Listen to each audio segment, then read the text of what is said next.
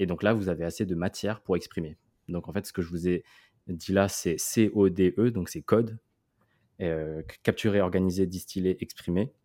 Et c'est comme ça que j'arrive à créer facilement, dans le sens où mes scripts partent rarement d'une page blanche. Salut les créateurs, bienvenue sur Les Créateurs Vidéo, le podcast. Aujourd'hui, on a un invité très spécial, c'est Nico. Alors, je ne vais pas prononcer ton nom de famille, tu nous le diras toi-même. Nico Saï. Et Nico, en fait, il n'est pas très connu parce qu'il est tout jeune sur la plateforme, ça fait pas très longtemps qu'il a commencé, et pourtant, il cartonne déjà. Et c'est ça qui m'a intéressé. Alors, pas forcément le fait qu'une petite chaîne cartonne, ça on en voit un petit peu tout le temps, mais c'est la façon dont Nico crée son contenu. Déjà, les sujets abordés sont assez spécifiques, et quand vous cliquez sur la vidéo et que vous l'écoutez, il se passe un truc. Et j'ai envie qu'on décortique un peu ce truc, parce que pour moi, il est vraiment au cœur des chaînes YouTube qui marchent bien sur le long terme. Et voilà, Nico, il va aller probablement très très loin avec sa chaîne. Notre but, c'est de le faire rougir, vous avez compris, hein. Et donc, on veut essayer de lui tirer un petit peu les vers du nez pour essayer de déterminer pour nous comment on peut soit réinventer notre chaîne YouTube, soit en lancer une nouvelle et le faire de la bonne manière pour que ce soit efficace, du bon contenu et que ça marche rapidement. Donc, salut Nico, salut Goran. Salut. Enchanté. Salut. Enchanté. Bah, merci pour cette présentation. Effectivement, je suis tout rouge et les chevilles gonflent un peu. Oui, mais bon, je pense que ça gonflera pas trop, te connaissant un petit peu maintenant.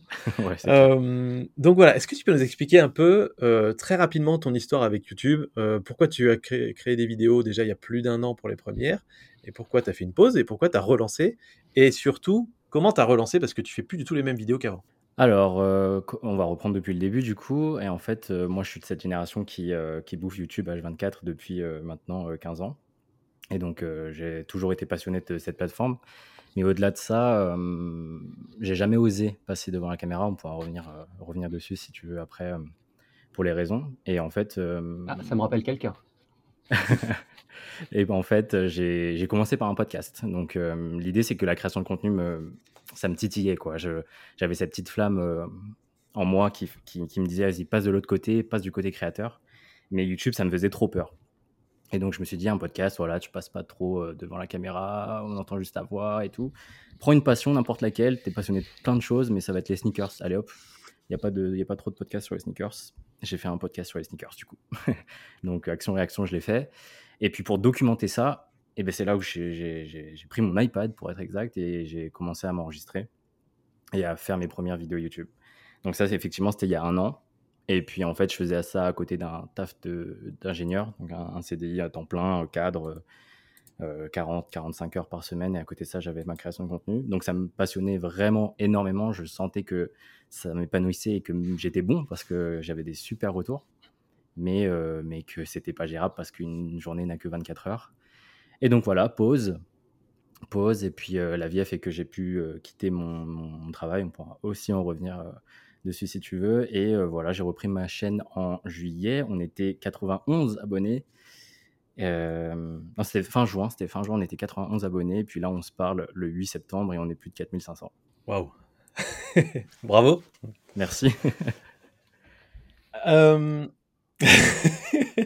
Awkward moment. Il y a... On va avoir plein d'occasions on va aborder vraiment toutes ces questions-là. Déjà, est-ce que tu peux nous dire quelle est la thématique de ta chaîne? S'il y en a une. S'il y en a une. Heureusement que tu as rajouté ça à la fin, parce que en fait, vraiment, j'adopte vraiment une posture d'explorateur. Mais si je devais la cadrer un minimum, c'est que on suit l'histoire d'un gars qui quitte son CDI très classique pour vivre de ses créations. Donc, la thématique, ça va être la thématique de la créateur économie. Ça va être comment créer du contenu. Ça va être comment être bon devant la caméra. Comment on va parler de gear, forcément, de matériel. On va parler de marketing. Enfin, il y a tout cet ensemble-là qui est important d'avoir au moins une éducation dessus pour créer du bon contenu sur Internet. Et donc voilà, c'est vers ces gens-là que je m'adresse en tout cas.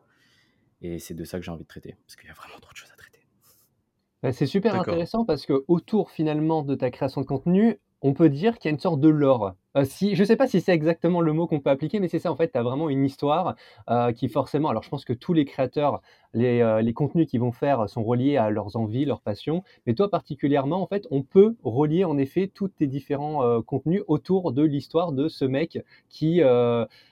qui est en recherche de perfectionnement, on va dire professionnel après un CDI, en gros. C'est ça ? Et les retours que j'ai s'articulent beaucoup autour de ça. Chaque fois que j'ai des conversations avec les abonnés, c'est comment t'as fait, comment t'as passé le cap. On retrouve cette peur de passer à l'action chez tout le monde finalement. Et moi, je me suis un peu, en créant cette chaîne Portée Volontaire, pour montrer et prouver, non seulement à moi, mais aussi aux autres, que c'est possible. Au moment où je vous parle, j'ai pas forcément de business plan, j'ai pas de stratégie très définie. Mais je suis convaincu que c'est en faisant qu'on s'informe. L'action informe la stratégie, comme j'aime bien dire, et ça viendra. Donc, en documentant tout ce parcours, effectivement, j'espère pouvoir inspirer les gens et montrer que c'est possible. Et écoute, j'aimerais profiter justement de ce que tu viens de dire pour faire une passerelle. Moi, j'aime beaucoup quelque chose dans le branding de ta chaîne qui est, alors, je vais te paraphraser, c'est quelque chose du genre je me donne 1 an pour réussir sur YouTube et en vivre. Alors, vu que tu as eu une coupure dans ta chaîne, est-ce que tu considères la première année à partir de vraiment ta première vidéo ou à partir de ta première reprise ? Et du coup, la question qui va en découler, c'est finalement, alors, je pense que c'est un peu ambitieux d'aujourd'hui dire que tu vis de ta chaîne YouTube. Enfin, après, je peux me tromper. Mais par contre, est-ce que tu as vu une différence dans soit ta qualité de vie, peut-être au niveau du relationnel avec tes clients, ou peut-être est-ce que tu as plus de prospects dans ton activité secondaire, ou voilà. Est-ce que ça a un impact positif finalement dans ce que tu fais dans la vie de tous les jours ? Pour reprendre le début de ta question, c'est qu'en juin 2020, c'est en juin 2022 que j'ai commencé le challenge et c'est là où j'ai commencé à mettre le message dans la description. Je me donne 1 an pour vivre de mes créations. Donc l'idée, c'est que si tu veux des chiffres et une deadline, c'est juin 2023, il faut que j'ai récolté 20 000 euros. Peu importe les sources, mais c'est un peu ça dans ma tête, quoi. Donc ça, okay. C'est le challenge. Et la deuxième partie de la question, d'accord, c'était par rapport à mon relationnel vis-à-vis de mes clients. Il faut dire que j'ai commencé mon activité d'indépendant il y a 3-4 mois. Quoi. Donc forcément, il n'y a pas masse de clients, ça ne s'affole pas. Et donc non, je ne pourrais pas dire que ça a changé quelque chose vis-à-vis de mes relations clients. Ok, mais t'en fais pas, je suis sûr que ça va venir, c'est qu'une question de temps. Surtout qu'en termes de timing, j'ai l'impression qu'on est plutôt bon parce que finalement, ta première grosse vidéo qui a atteint les plus de 60 000, c'est ultra récent, c'est 3 semaines, c'est moins d'1 mois. Donc écoute, je te souhaite d'avoir une bonne portée organique et que ça t'apporte plein de choses rapidement. Mais du coup, écoute, c'était un petit message pour te féliciter parce que je sais que c'est un cap important là, la première vidéo qui a des stats différentes que ce que tu as l'habitude de faire dans la vie de tous les jours. Donc congrats. Merci beaucoup.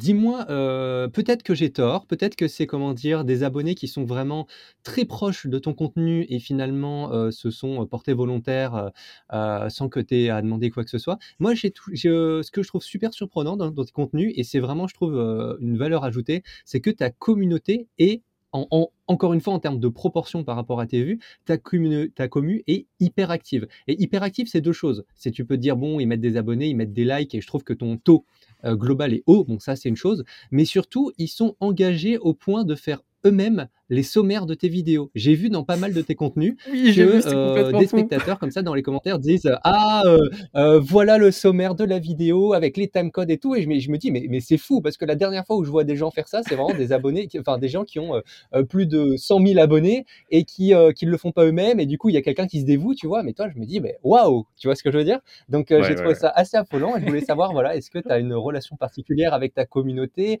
voilà, aujourd'hui est-ce que tu as une strat par rapport à ça ou c'est vraiment genre complètement random? Oui et non, parce que franchement je m'y attendais pas clairement, mais il y a un truc c'est une de mes valeurs, c'est que j'ai bien conscience de la puissance des conversations, c'est-à-dire que je vais pas hésiter à perdre du temps pour certains, alors que moi c'est vraiment par pure générosité d'avoir un call one-on-one avec quelqu'un en fait. Je sais qu'il faut protéger son temps, je sais qu'il faut le sacraliser parce qu'on n'a que 24 heures, mais je suis convaincu que c'est en ayant ces conversations, soit par Instagram en vocaux ou en café Zoom pendant 30 minutes, qu'on lit vraiment un lien fort. Alors effectivement, en termes de nombre, c'est pas très représentatif parce que si tu as 10 calls et que tu as 4000 abonnés, on va se dire, ouais, il n'y a pas une grande influence. Mais dans le message et dans les valeurs, je pense que c'est quelque chose qui me caractérise. Donc voilà, c'est comme ça que je le pense. Et écoute, si je peux te donner un peu mon expérience personnelle, pour ceux qui arrivent sur le podcast, le fait est que j'ai lancé du coup relancé la chaîne Faites entrer l'accusé ce matin, et le lien avec ce qu'on est en train de dire, c'est que jusqu'à présent, en fait, l'espace commentaire de tous les contenus Faites entrer l'accusé était fermé. C'était un choix éditorial fait par ceux qui géraient la chaîne. Et j'ai pris la décision de rouvrir cet espace pour le lancement. Et j'ai eu une vague, absolument phénoménale de gens qui sont en mode, mais on est content de partager, on est content de pouvoir échanger en commentaire entre passionnés. Donc, ce qui fait aussi lien avec ta communauté qui probablement échangent entre eux, se disent « Ah tiens, j'avais une question sur ça » et quelqu'un d'autre qui répond. Et de façon globale, je pense que c'est hyper symptomatique du fait que oui, sur YouTube, que ce soit en termes d'algo ou même tout simplement en termes de messages que tu vas donner à ta communauté, le fait de t'impliquer dans ces échanges, c'est vraiment une plus-value qui peut être incroyable pour ta chaîne. Encore une fois, toi directement, on va dire dans le B2B, ça peut éventuellement t'aider à trouver des clients dans le futur. Il suffit que ça soit la bonne personne au bon moment, même qui lit des semaines plus tard, qui dit « Ah, il a vraiment des réponses intelligentes, même en commentaire, tout ça. » Et même en termes d'interaction et de ce que ça peut apporter au-delà du contenu, entre guillemets, moi, je trouve ça assez incroyable. Et du coup, à ton échelle, je trouve ça hyper cool que tu t'impliques autant. Ouais, c'est clair. Et... Qu'est-ce que j'allais dire ? J'allais dire que c'est vachement nouveau en fait pour moi. J'ai jamais eu autant d'attention de ma vie en tant que créateur et en tant qu'humain. Mais je me dis que vu que je suis au tout début et que je construis mon futur plan, et ben autant le construire avec les gens qui me suivent dès le début, quoi. Bien vu. Et pas que quelqu'un arrive quand t'es déjà en haut de la pyramide en mode « Ah, je te suivais depuis le début », mais que le mec t'a découvert il y a 2 jours, quoi. Ouais, c'est clair. Alors, ce que je trouve assez passionnant avec ta chaîne, c'est quand on regarde certaines de tes vidéos, on comprend qu'il y a une préparation limite obsessionnelle de ta vidéo, c'est-à-dire que tu dois passer un temps assez dingue à l'écrire, à savoir exactement où tu veux emmener les gens, chaque mot est pesé, on sait où ça va, etc. Vraiment, c'est très propre, c'est hyper agréable à suivre. Et pour autant, quand on voit l'image de marque que renvoie ta chaîne et les différents sujets abordés, on a l'impression que la stratégie globale de la chaîne, c'est au contraire pas du tout organisé et que tu te dis, je vais là où j'ai un peu envie et ça va se construire avec le temps. Donc, ça m'intéresse de savoir un petit peu pourquoi tu as cette dualité-là et qu'est-ce qui t'a convaincu un jour que, contrairement à ce que font la plupart des gens vont dire, ma chaîne sera sur cette thématique-là et par contre, dans chaque vidéo, ils partent un peu n'importe où.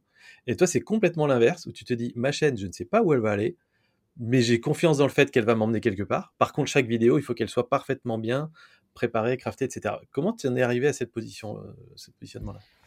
Je pense qu'il y a 2 niveaux, dans le sens où pour capter l'attention et retenir les gens, j'ai besoin et j'ai envie de mettre toutes les choses de mon côté au niveau du storytelling, au niveau du rythme de la vidéo. Et ça, c'est plutôt un niveau micro où ça se passe sur la vidéo. Maintenant, au niveau de la chaîne globale, l'idée que j'ai, c'est je suis capitaine d'un navire, on ne sait pas trop où on va, mais montez, faites partie de l'équipage, mais on y va, quoi. Et je vous promets que ça va être trop bien. Et donc, c'est en ça que... C'est autour de ce message que je communique pour l'instant. Effectivement, il y a un joli brouillard, bien que je commence à avoir une idée plus ou moins précise de ce que je veux faire. Mais c'est autour de ce message. C'est un peu flou, c'est normal. Je bégaye un peu, c'est normal parce que c'est pas quelque chose que j'intellectualise tous les jours. Et c'est un truc qui se dessine petit à petit. Mais voilà, pour moi, il y a 2 niveaux. D'accord. Donc, en fait, tu lances ta chaîne en te disant, je sais que c'est ça que je veux faire, mais j'ai pas de plan et c'est pas grave. Ouais, clairement. En fait, est-ce que ça se rapproche un peu, tu dirais que ça se rapproche d'une chaîne de personal branding, c'est-à-dire que le but, c'est que les gens apprennent à me connaître et mon état d'esprit, tout ça. Et après, peu importe le sujet dont je parle, ils vont me suivre. Tu crois que ce serait plutôt ça ? Mais c'est une bonne question parce que c'est même toi qui m'en a parlé. Il y a cette ambivalence entre personal branding / influence versus infopreneur. Je ne sais pas trop où me situer encore aujourd'hui, mais je pense que les 2 sont vachement compatibles.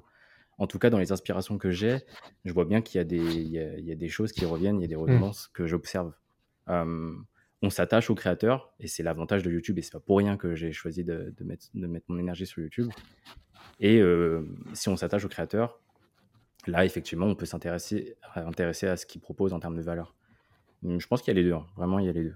Je vais te D'accord. dire, alors ça c'est un peu mon avis qui n'engage que moi, Nico, c'est que aujourd'hui, à titre de mon point de vue professionnel, les gens qui se lancent sur YouTube de façon non professionnelle, en fait, il y a deux grosses stratégies. Il y a la stratégie qui n'est pas une stratégie finalement, mais qui est juste la volonté de créer du contenu parce que quelque chose les passionne. Et finalement, le contenu prime et l'envie de créer et au final, entre guillemets, c'est tout, c'est ce qui est ultra respectable. Et l'autre envie qui est plus de se dire, même pour des personnes non professionnelles encore, de se dire, ah bah je vais aller sur YouTube pour essayer de me faire de l'argent, donc je vais créer des stratégies, je vais faire un planning de publication, etc. Et les résultats entre ces deux communautés diffèrent totalement entre la qualité forcément des contenus, entre si la passion en question pour le premier cas de figure, c'est quelque chose de recherché ou pas. Et toi, tu te situes un peu entre les deux parce que tu es à la fois dans un domaine qui est ultra niche, on peut dire, avec tout ce qui est outils de professionnalisation, gestion du temps, on va dire que c'est pas forcément un domaine ultra mainstream. Voilà, c'est pas de l'humour, c'est pas de la tech, c'est pas de la musique. Et de l'autre côté, on sent vraiment que tu es à fond côté passion.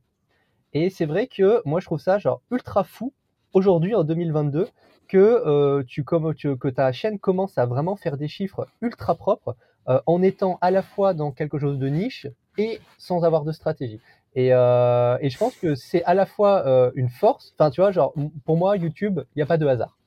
Et le fait que tu arrives à avoir les chiffres que tu arrives à avoir de zéro en si peu de temps, encore une fois, il n'y a pas de hasard. Et du coup, je pense que tu as une formule qui n'est peut-être pas la formule la plus gagnante sur YouTube, mais tu as quelque chose. Et du coup, est-ce qu'il y a un message particulier par rapport à ça ? Ce que je veux dire, c'est que finalement, ta strat, elle est fonctionnelle, qu'elle est forcément perfectible et que j'ai l'impression qu'avec ton profil, qui est un profil un peu entrepreneur, un peu créateur, je pense qu'au fur et à mesure du temps, il y a une bonne chance que tu te prennes de passion pour finalement le fait de créer un vrai agenda, de regarder les datas, de te perfectionner.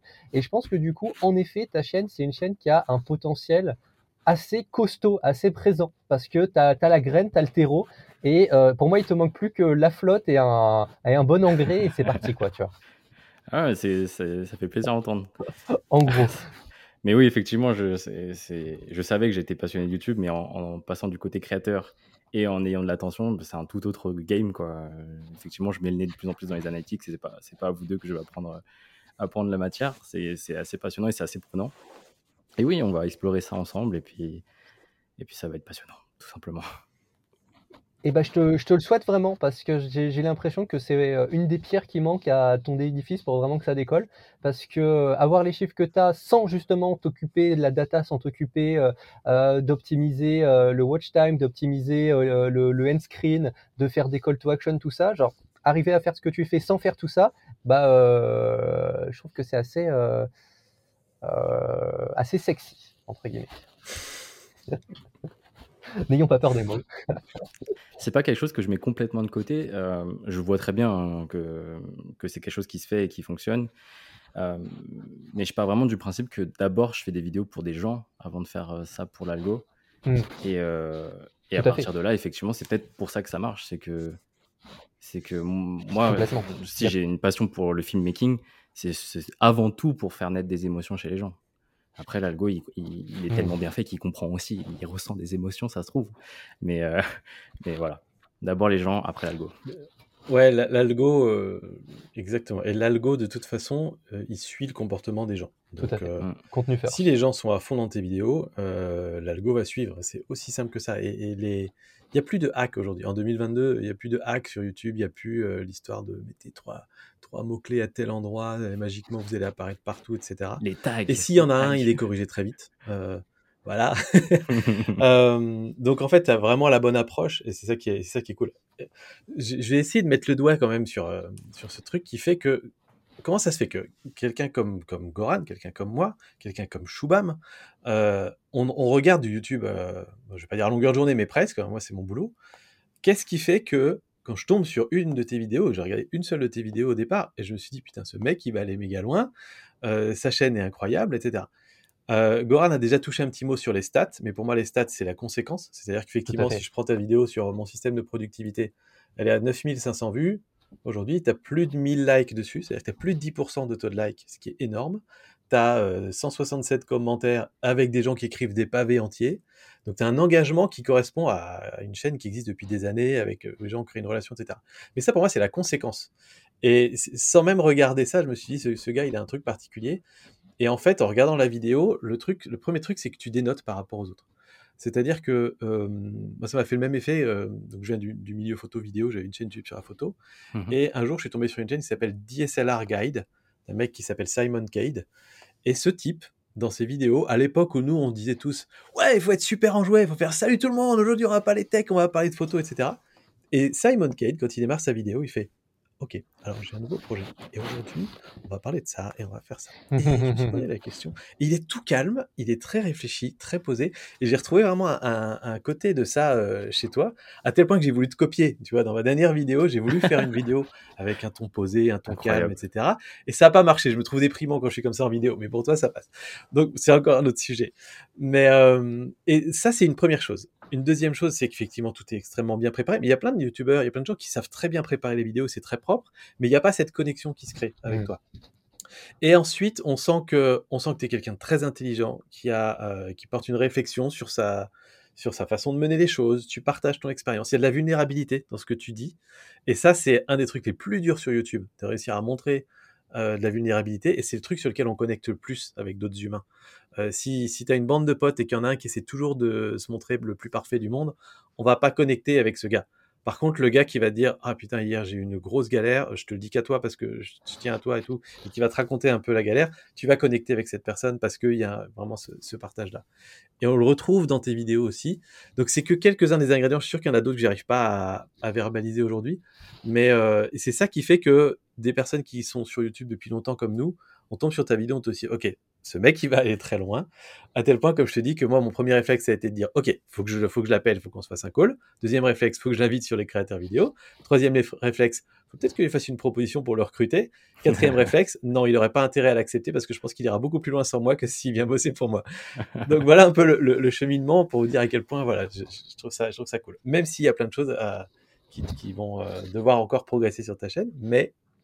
Voilà un peu tout ce que ça a provoqué. J'ai pas de questions, je voulais juste t'envoyer plein de fleurs comme ça. Si tu as envie de rajouter quelque chose, Nico, écoute, vas-y. Moi, je vais laisser Nico conclure, mais j'ai une question. Mais vas-y, Nico, je t'en prie. Non, juste simplement un grand merci parce que c'est des choses que... Là, on va rentrer un peu dans le passé de salarié, mais c'est des choses qu'on me reprochait en fait. Des choses... T'es trop sensible, t'es trop vulnérable, faut te faire une carapace, etc. Et c'est une des raisons pour lesquelles j'ai dit non au salariat.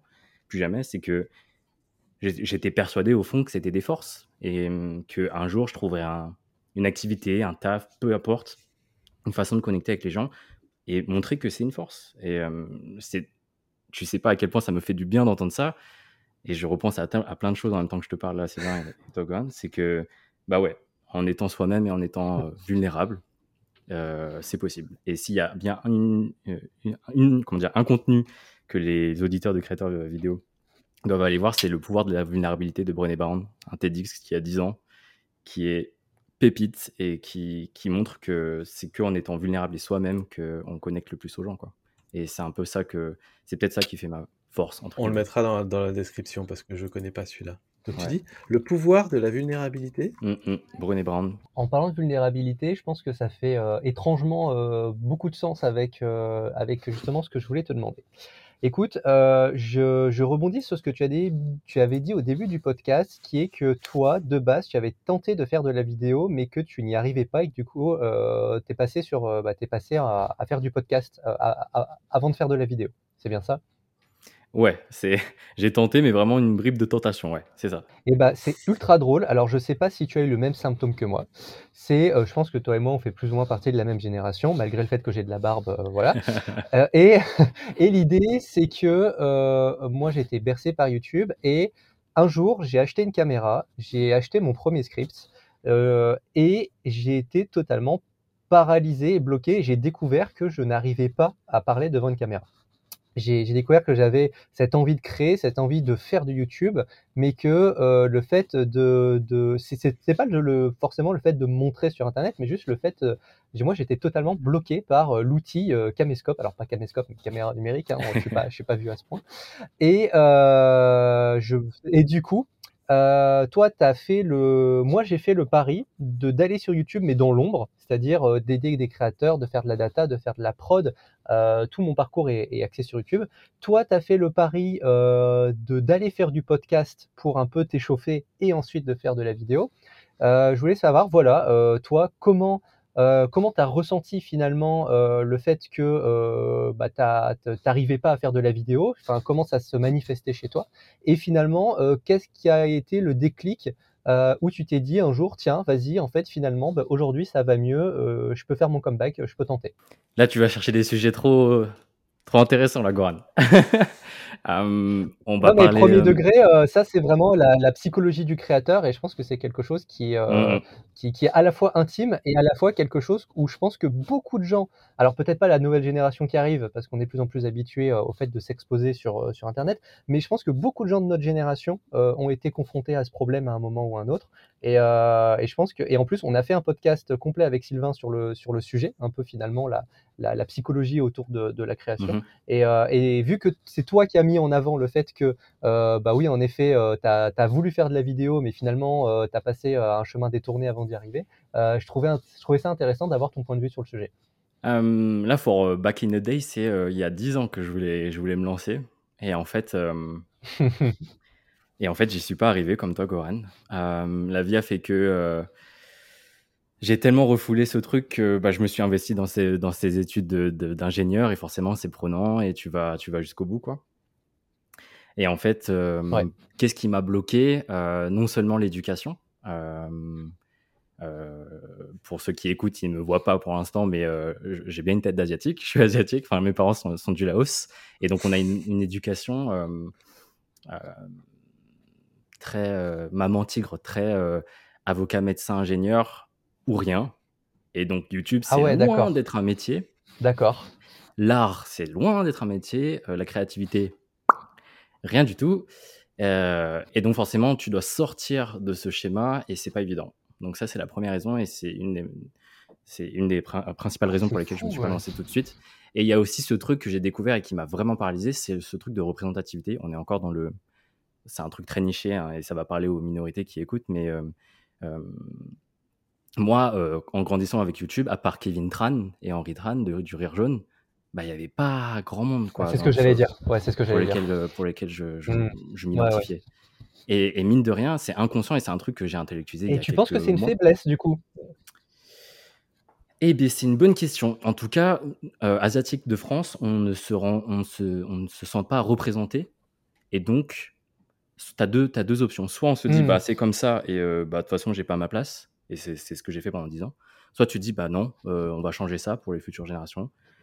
T'es porteur d'un message un peu fort avec ta petite caméra, mais y a moyen de changer les choses. Et c'est en train de changer, je le vois bien. Je le vois bien que c'est en train de changer. Donc voilà, il y a ce truc de représentation à l'écran qui... À titre personnel, excuse-moi, c'est vrai qu'à titre personnel, encore une fois, ça n'engage que moi, mais c'est vrai que j'avais jamais considéré la question. Et du coup, j'ai plein de choses qui me viennent en tête. Forcément, le succès, c'est vrai, le fait que Kevin Tran ce soit le franco-asiatique, on dit sino-asiatique ou franco-asiatique ? Sino pour chinois, mais il n'est pas que chinois, je crois. Ah d'accord.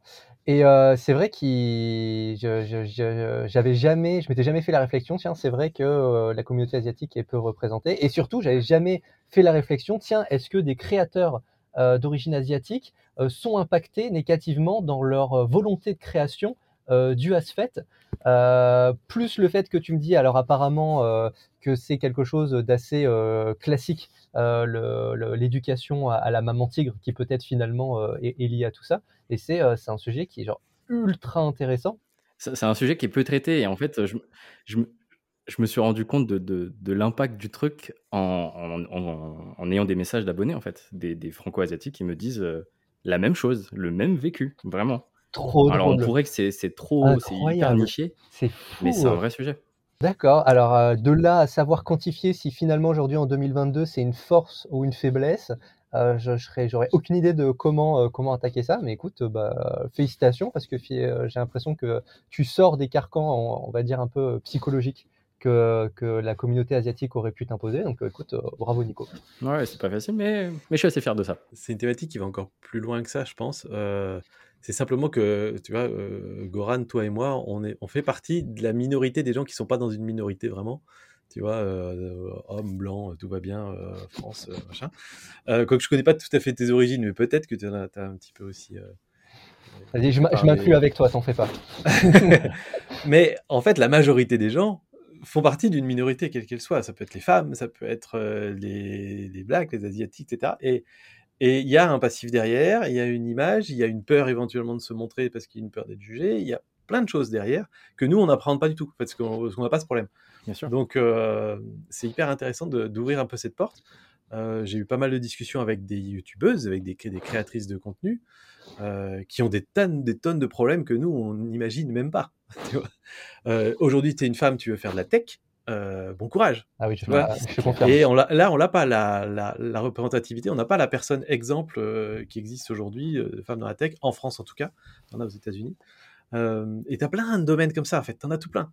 Et ouais, c'est à la fois courageux d'y aller, en même temps, je pense que ça doit être grisant de voir que ça fonctionne et de voir qu'en fait finalement t'as complètement ta place, voire même que tu peux. Voilà. Et après la question c'est est-ce que t'as pas un risque de devenir un peu porte-drapeau et donc du coup de sentir une pression vis-à-vis de ça, je sais pas quoi, ça c'est encore autre chose. Mais c'est un sujet, je trouve que c'est un sujet passionnant. Ouais, c'est l'easter egg de l'épisode, on savait pas que ça allait venir.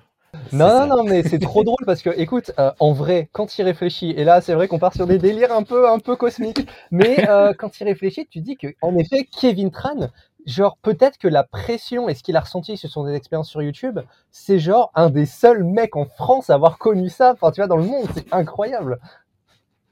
Ouais, moi c'était mon idole pour longtemps, Kevin Tran. Et pour la petite histoire, je crois que je peux même retrouver un screen d'un message que je lui ai envoyé en 2014 en mode j'ai envie de me lancer, j'ai 19 ans, et il me répond, tu vois. Incroyable. Ça marche. Bah écoutez, moi ça m'a fait grave plaisir cette parenthèse un peu finalement sociale, ethnique. Donc cimer Nico. Merci à vous. Ok, j'aimerais bien savoir un petit peu, est-ce que tu as des influences sur YouTube? Est-ce qu'il y a des personnes où tu te dis, waouh, ce que fait cette personne, je trouve ça génial. Enfin, je sais que t'en as parce qu'on en a déjà un petit peu discuté. Ouais. Mais j'aimerais bien que tu nous en touches un petit peu un mot parce que c'est une des stratégies qui peut aider à faire décoller une chaîne YouTube ou à trouver son style petit à petit, c'est de se dire, j'adore le contenu que fait telle personne. Ça marche encore mieux si c'est un Américain, comme ça on n'a pas tellement la référence en France. Et ou d'ailleurs ça peut être des créateurs de contenu d'autres pays. Moi je trouve ça fou qu'aujourd'hui nos références sont forcément quasiment tous américains. Et j'attends le moment où quelqu'un dise, non mais attends, ce que fait ce youtubeur allemand, ou ce que fait ce youtubeur du Laos ou du Brésil, j'ai envie d'essayer de reprendre un peu ça. Là, il y a encore du potentiel qu'on n'a pas du tout touché. C'est clair, j'ai jamais. Mais voilà, quelles sont tes influences? Est-ce que tu vas t'en détacher un jour? Enfin voilà, dis-moi tout. En termes d'inspi, effectivement, ça va être beaucoup aux États-Unis. The King, pour moi, c'est Matt D'Avella. Il y en a beaucoup qui l'ont vu dans mes vidéos en termes de filmmaking, en termes de storytelling. Lui, c'est mon exemple. Après, il y a tout le pan filmmaking, le YouTube Game Filmmaking du Canada, là, les Mathieu Apoya, les Peter McKinnon, les Chris Howe, les Dee Pierce, voilà, tout ça, ils ont une qualité d'image et de storytelling qui me parle beaucoup. En France, il y en a quand même pas mal qui l'ont vu en termes d'écriture et de diction. Il y a Léo Duff en France dans le tech game qui est pour moi le GOAT en termes d'écriture, en termes de passage d'émotion. Il est trop fort. Et effectivement, je crois que je m'en inspire un peu trop. Si les gens le voient aussi cramer, c'est que je m'en inspire un peu trop. Mais ouais, effectivement, ça peut vraiment être c'est une stratégie. Faut le dire. Quand tu commences, il faut t'inspirer de gens qui sont passés par là. Il faut aussi se dire que rien n'est original. La création, c'est exactement prendre à droite à gauche ce qui a déjà été fait et apporter ta patte. Et voilà. Comme je dis. Il n'y a pas de concurrence, le fait d'être authentique balaye toute concurrence et plagiat, donc il faut en faire à sa sauce. Oui, ce qui est intéressant, c'est de voir qu'en fait, tu t'inspires. Alors, vous irez voir, hein, pareil, on essaiera de mettre les liens dans les notes du podcast pour aller voir toutes ces chaînes, parce que même Matt D'Avella, ça parle pas forcément à tout le monde, même si c'est quelqu'un qui est très très connu outre-Atlantique. Et du coup, en allant voir ces vidéos, on comprend un peu effectivement tes influences et tout ça. Mais c'est pas évident parce que on a peur de copier, on a peur de se faire accuser de plagiat. Mais d'un autre côté, c'est vrai que si ça marche là-bas, il n'y a pas de raison que ça puisse pas marcher par chez nous. Il y a peut-être chez toi l'opportunité où tu t'es peut-être dit, tiens, là, il y a un espace qui n'est pas occupé dans le YouTube francophone, et si je pouvais le prendre. Ce que je trouve intéressant avec Léo Duff, c'est qu'il n'est pas sur ta thématique. C'est-à-dire que, autant un Matt D'Avella, il va effectivement parler un petit peu comme toi de productivité, de minimalisme, de valeur de vie, etc., qui sont un peu des sujets que tu touches. Donc on peut se dire, ok, il fait un peu du Matt D'Avella à la française. On peut pas dire que tu fais du Léo Duff, en fait. Donc c'est ça qui est intéressant, c'est que là, pour le coup, Léo Duff, tu as été voir pour quelles raisons tu as accroché autant à ces vidéos en faisant totalement abstraction de la thématique. Et ça, c'est quelque chose que beaucoup de gens qui démarrent une chaîne YouTube ne font pas. C'est-à-dire qu'ils vont pas aller voir des chaînes beauty, des chaînes vlog, des chaînes tech, juste pour se dire « Ah, mais pourquoi cette chaîne beauty ?» Moi, je suis pas, tu vois, beauty, c'est pas mon délire, ça se voit. Mais pour autant, je suis capable d'apprécier une vidéo beauty et parfois, je suis capable de regarder du début à la fin. Et du coup, je me dis « Mais pourquoi j'ai accroché à cette vidéo ?»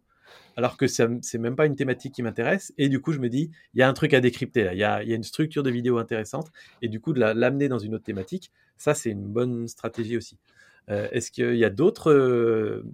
Est-ce que tu fais ça, justement ? Tu consommes beaucoup YouTube ? Ouais, je bouffe énormément YouTube. Ce que j'allais dire pour rebondir sur ce que tu disais, c'est que ça rejoint l'idée qu'on a tous notre place sur Internet, quoi. Le fait d'avoir plusieurs inspirations comme ça, de domaines totalement différents, le fait que ce soit moi, le fait que ce soit toi, Sylvain, le fait que ce soit toi, Goran, le fait que ce soit n'importe quel créateur, c'est ça qui rend le truc unique. Et cette peur de copier, en fait, elle a finalement pas lieu d'être, dans le sens où... c'est nous qui créons, quoi. Si je vais m'inspirer dans le tech game, ça ne veut pas dire qu'effectivement j'ai envie de faire des vidéos là-dessus. Tu me demandais si j'avais d'autres inspirations, c'est ça ? Ouais, en fait, comment tu consommes YouTube ? C'est-à-dire, est-ce que quand tu te balades sur YouTube, tu es vraiment juste en mode « Ouais, je regarde des vidéos, c'est cool », ou est-ce que tu es presque limite en avant, en train de te dire « Je vais analyser ça, tiens, sa miniature, c'est intéressant ce qu'il a fait », tu vas à tout le temps essayer de réfléchir pourquoi ça a marché, qu'est-ce que je peux reprendre pour mes vidéos, voilà. T'es dans quel mode, toi ? Alors, j'ai deux modes. C'est le mode chill dans le canapé quand je me balade dans les recommandations. Et la plupart du temps, quand vraiment ça retient mon attention, là, je vais la mettre soit mon Notion ou soit dans mon Obsidian. On peut en parler si vous voulez. Et là, je me dis, OK, prends des notes sur cette vidéo parce qu'elle est trop, trop intéressante. Et donc là, effectivement, je vais la décortiquer dans le sens où je vais essayer de voir les chapitres, je vais essayer de voir ce qu'il dit, je vais voir le rythme de la musique, je vais voir... les plans qui sont faits, voilà, il y a tout un œil de vidéaste, oui, clairement, que j'ai et que j'aiguise au fur et à mesure. Et typiquement, presque toutes les vidéos de Matt D'Avella, oui, je les décortique, par exemple. D'accord, donc en fait, quand tu te balades sur YouTube, même quand tu es en mode chill, dans le canapé, dans le lit le soir, etc., si une vidéo capte ton attention, tu as un moyen, toi, de dire « Ok, je copie le lien, je l'envoie dans un document et je l'étudierai un peu plus tard. » Parce qu'évidemment, tu ne vas pas le faire à 23h comme ça. C'est ça. Mais tu le gardes pour plus tard et tu fais un peu ta petite sélection. Ah ouais. C'est super intéressant, ça. Et du coup, est-ce qu'on peut... Je pense que c'est une bonne transition pour commencer à parler un peu de ton organisation. Comment tu écris tes vidéos, par quoi tu commences, comment tu structures tes idées, comment tu vas chercher de l'info. Parce que c'est une part importante de ton contenu, je trouve. Je pense qu'on peut même, rebrander cette question en faisant tout simplement un mix, parce qu'aujourd'hui, tu présentes beaucoup d'outils d'optimisation de temps. Aujourd'hui, tu es un créateur, donc mixons les deux. Finalement, aujourd'hui, quel outil tu peux te servir et quel outil tu vas conseiller à des créateurs pour optimiser leur temps, optimiser leur pensée et faire en sorte qu'ils fassent tout simplement un meilleur travail. Je pense que ça rejoint bien ta question, Sylvain. Non ? Complètement. Quel duo on a là. La première chose que j'ai à dire, c'est que une application, ça reste un outil, c'est-à-dire que c'est adapté à une personnalité. Donc il faut d'abord apprendre à se connaître. Vraiment, il y a des gens qui font tourner des chaînes YouTube ou des business avec deux pauvres applis, avec des post-it, et ça tourne du tonnerre. Donc c'est vraiment ça que j'ai envie de dire. Bien sûr. Tu n'as pas besoin d'avoir 27 applications. Dont 2 d'écriture, etc. Vraiment. Non, moi, j'essaye d'avoir un système de productivité qui me permette de créer sans trop de charge mentale, Et en gros, il y a quatre étapes dans la création. C'est que, comme je disais, peu importe ce que je fais, si je chill ou si je fais du sport ou quoi, j'ai un moyen de capture. La première chose, c'est la capture d'information. S'il y a quelque chose qui retient votre information, vous la capturez. Moi, ça va être Apple Notes, typiquement. Je mets ça dans Apple Notes, copier-coller, on en reparle après. Ensuite, il y a l'organisation, c'est-à-dire que vous reprenez ces notes-là et vous essayez d'en faire des notes, vous essayez d'articuler le truc. Et ensuite, il y a le fait de distiller. Donc, distiller, ça va être le fait de prendre cette note et de ne garder que l'essence, que le nectar. Et en fait, si vous faites ça avec plein d'informations, et ben ça va vous faire plein de nectar, de plein d'informations. Et donc là, vous avez assez de matière pour exprimer. Donc en fait, ce que je vous ai dit là, c'est CODE, donc c'est code. Capturer, organiser, distiller, exprimer. Et c'est comme ça que j'arrive à créer facilement, dans le sens où mes scripts partent rarement d'une page blanche. Avant même d'écrire un mot, je me balade dans mon Obsidian, qui est un outil comme un autre, attention, dans mon Obsidian, qui me permet de faire des recherches. C'est comme un Google, mais beaucoup plus distillé, beaucoup plus approprié, et qui fait que je ne découvre pas les choses, je reconnecte des neurones, quoi, tout simplement. Ok, super intéressant, parce qu'en fait, beaucoup de créateurs ont une pensée complètement dans l'autre sens. C'est-à-dire qu'ils ne vont pas forcément prendre des notes et ils vont construire leur vidéo en arborescence. C'est-à-dire, je commence par « je veux aborder ce sujet-là ». Du coup, qu'est-ce que je peux raconter ? Je peux raconter ça, puis ça, puis ça. Et dans cette partie-là, je peux raconter ça et ça, et ça, et ça, et ça, et ça. Donc du coup, on essaie un peu d'en rajouter un peu à chaque fois.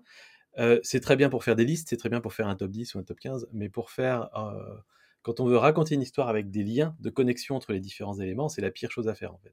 Et de plus en plus, YouTube parvient du storytelling, des histoires bien racontées, etc. Et c'est pour ça que ces gens-là, j'en fais partie, ont un mal de chien à passer du côté du storytelling, parce que dès le départ, notre pensée, elle n'est pas dans le bon sens, quoi.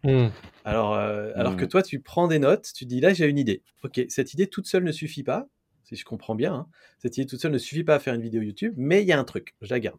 Ensuite, je garde celle-là, je garde celle-là, je garde celle-là. Et après, à un moment, une fois que tu as 200 idées devant la tête, tu te dis, en fait, si je prends ça, ce bout-là et ce bout-là, là, il y a un truc vraiment sympa et je vais en faire une vidéo. Et donc, du coup, tu as déjà les connexions, tu as déjà les liens de cause à effet. Et ça, après, c'est fluide, quoi, en fait. Est-ce que je décris bien ce que tu... Et tu décris bien. Et en plus, non seulement tu décris bien, mais en plus, ça rejoint l'idée qu'on disait tout à l'heure, c'est que c'est comme ça que vous arrivez à être unique. C'est-à-dire que... si vous arrivez à rassembler dans une vidéo plusieurs idées que vous avez vues il y a 2 semaines, 2 mois, et voilà, ça fait qu'il y a plus de notion de j'ai peur de copier quelqu'un, quoi, vu que c'est c'est une réunion, c'est un amalgame de plein d'idées qu'on a vues partout. On peut pas reproduire tes connexions neuronales, quoi, en fait, c'est pas possible. Ouais, c'est ça. À aucun moment je me dis je copie, en fait. C'est ça, je l'intellectualise en même temps que je vous parle, mais c'est vrai que ce truc de copier, non, en fait, vu que c'est mes ressources dans le temps, il n'y a pas de notion de plagiat. Alors, je vais te challenger un peu, Nico, là, parce que si on regarde un peu tes dernières vidéos, donc si on retourne en arrière, à partir de celle qui a tout déclenché, la vidéo quitter Notion pour Obsidian, qui aujourd'hui a 62 000 vues. La vidéo suivante, donc, à mon sens, tu as fait les choses bien, c'est-à-dire que quand on a une vidéo qui cartonne, surtout sur une chaîne où on n'a pas encore une grosse communauté, la vidéo suivante, il faut y créer une connexion. Il faut qu'il y ait un lien, une connexion avec. Donc, tu parlais de Notion Obsidian, la suivante parle de système de productivité. On est sur les mêmes choses. On a le logo de Notion qui flotte un petit peu dans l'air sur ta miniature. Donc, la connexion se fait. La dernière vidéo que tu as postée, là, il y a moins de 24 heures. Aujourd'hui, elle est à 680 vues, là, quand je la regarde. À mon avis, dans ton YouTube Analytics, elle doit être 3 ou 4 sur 10. Je ne pense pas qu'elle soit en train d'exploser les compteurs. Elle ne va probablement pas faire des tonnes de vues. Elle est 2. Elle est 2 pour l'instant ? D'accord. Tu vas commencer à être confronté à cette question-là de « Ok, mais comment je fais maintenant que les gens sont venus pour Notion, ils ont été rassurés sur la productivité derrière, mais moi, je veux parler d'autre chose. » Et tu vas voir que quand tu vas parler d'autre chose, ces vidéos-là vont probablement faire beaucoup moins de vues que si tu refais une vidéo sur Notion, Obsidian ou la productivité, parce que maintenant, tu es identifié pour ça. Comment tu vas gérer ça, en fait ? Est-ce que tu te dis, je m'en fiche, c'est pas grave, même si je fais 800 vues ou 1000 vues, alors que j'en ai fait 60 000 il y a quelques semaines, c'est déjà vachement mieux que ce que je faisais avant et je suis content et c'est mon chemin ? Ou est-ce que tu vas te dire, non, je vais quand même aller dans la direction de ce que veulent les gens pour développer mon audience et plus vite pouvoir en vivre, faire mon business, etc. Je réfléchis avant de parler, mais c'est pas évident comme challenge. La productivité, c'est qu'une branche de l'arbre créateur économie. Moi, si mon arbre, c'est la créateur économie, tu vois, pour être complètement dans la confidence, moi, j'ai un challenge en 2023, c'est de sortir un documentaire par rapport à ça. Et donc, je vais traiter l'économie des créateurs, c'est-à-dire aller à la rencontre de gens qui vivent d'activités sur Internet. Ça, c'est des gens qui me passionnent complètement. Et donc, la productivité, ouais, effectivement, ça va être juste une branche. Si c'est une branche qui est plus grosse et qui marche mieux, tant mieux. Mais après, si on a envie de parler de marketing, si on a envie de parler d'authenticité, de vulnérabilité, tout ça, c'est des sujets qui sont liés à la créateur économie. Et donc, non, ça ne me fait pas peur de faire moins de vues. Et je n'ai pas non plus envie de rentrer dans cette course de l'algorithme en mode « Ah là là, on est en février 2023, mes 10 dernières vidéos, elles sont vraiment nazes. Allez, on va creuser une vidéo sur Obsidian ou sur Notion. » Flemme, tu vois, c'est... À un moment, ça ne va pas être sustainable. Donc voilà, mon arc, c'est la créateur économie, on va tout explorer. C'est l'objectif, quoi. Eh ben écoute Nico, si un jour tu poses un documentaire un peu fifou en mode tu veux faire un truc, sache que je travaille avec les équipes de l'Effet Papillon. Donc okay. Si tu veux proposer quelque chose et que t'es intéressé par l'émission, on la relance machin et tout, on peut voir ce qui est possible. Je peux souffler dans des oreilles quoi.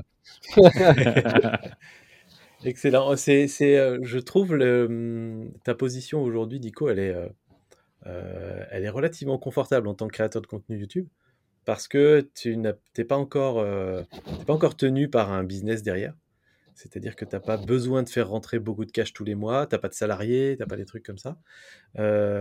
Et c'est vrai que souvent, le défaut qu'on peut avoir en démarrant, c'est de trop se focaliser sur ce qui marche en se disant « Ah bah tiens, là, il y a de l'audience, je vais dans cette direction. » Et souvent, ceux-là, c'est ceux que tu vas retrouver 1 an et demi ou 2 ans après qui vont te dire bah ouais, ok, ça marche, mais en fait, je me fais chier et c'est pas ce que j'aime. Donc, autant retourner salarié, c'était mieux, quoi.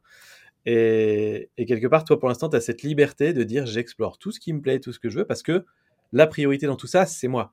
C'est pas de gagner des sous, c'est pas tout ça. Ça viendra après. Et c'est le luxe, quelque part, que peuvent avoir des créateurs de contenu qui sont, qui ont toutes les qualités dont on a parlé aujourd'hui, et que tu as aujourd'hui, qui fait que leur contenu peut porter n'importe lequel de leurs projets derrière. Donc, c'est tout ce que je te souhaite et Merci. Que tu n'aies pas besoin de te nicher trop tôt. Donc, je t'encourage à continuer comme ça et à t'en foutre un peu du nombre de vues et tout ça.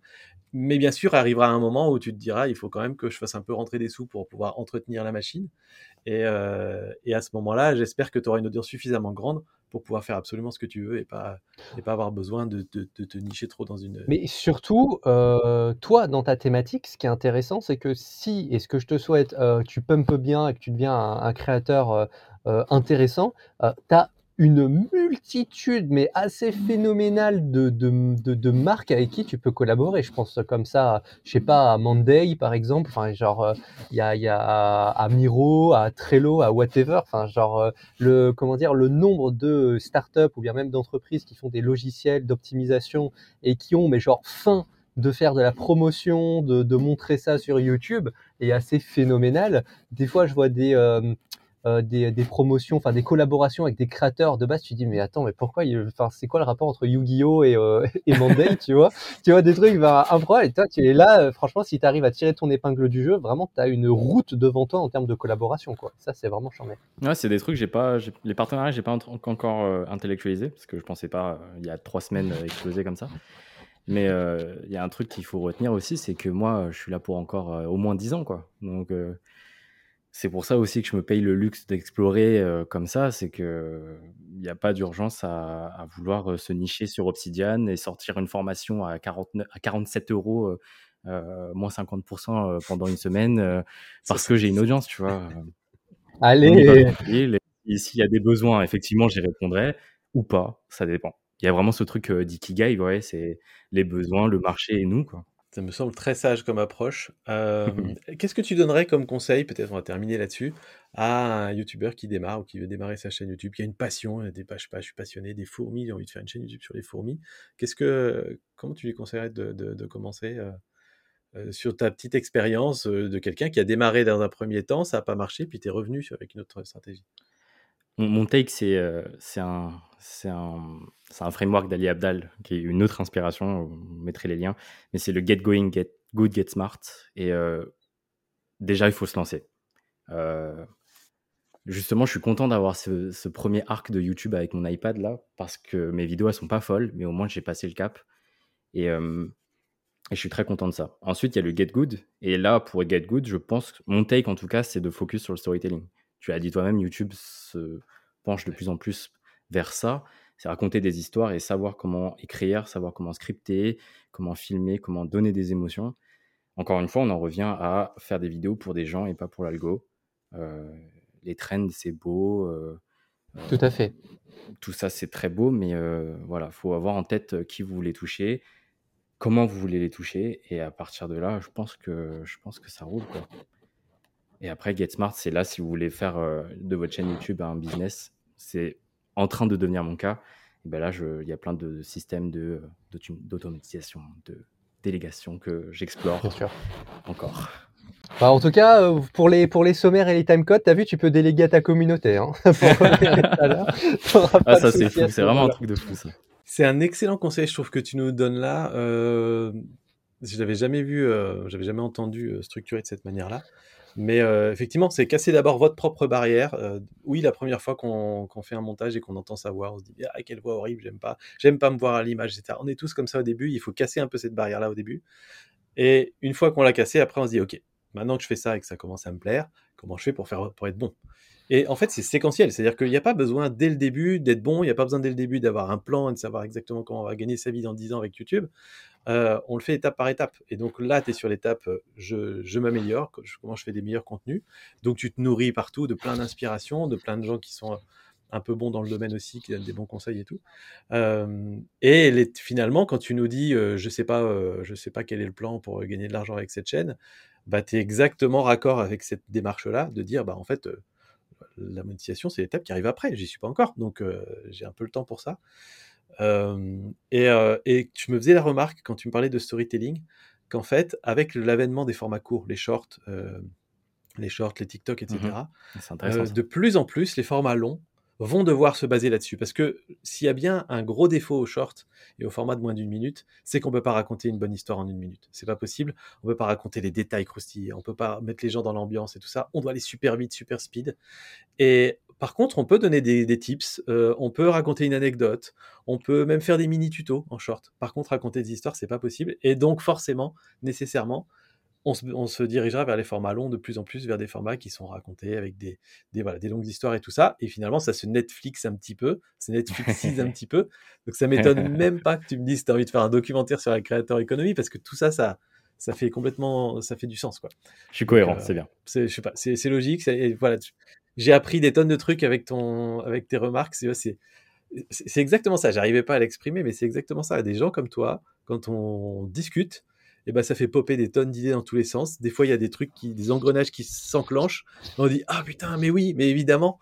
Et c'est trop bien. Voilà. Donc merci Nico, en tout cas. Un grand merci à toi. À vous deux. On va terminer cet épisode, si ça vous va. À moins que tu aies des dernières petites choses à rajouter. Où est-ce qu'on peut te retrouver, Nico ?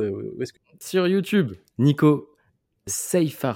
Ah, tu vois, en début d'épisode, tu allais me demander comment on le prononce. C'est Saï, mais Nico Saï, c'est très bien. Et s'il vous plaît, m'appelez pas Nicolas, pardon. Appelez-moi Nico. Et sinon, Instagram, nicosaï.visuals. Et sinon, voilà, ce sera très bien déjà. Merci Nicolas. Un très grand merci. Merci Goran pour la co-animation. Merci beaucoup Nico. Et vraiment, allez faire un tour sur sa chaîne YouTube. Vous allez voir, ça va vous souffler. Et je pense que ça va vous inspirer aussi pour votre propre contenu. Nous, on se retrouve le mois prochain pour un nouvel épisode des Créateurs Vidéo, le podcast. À bientôt. Ciao. Salut. Salut tout le monde.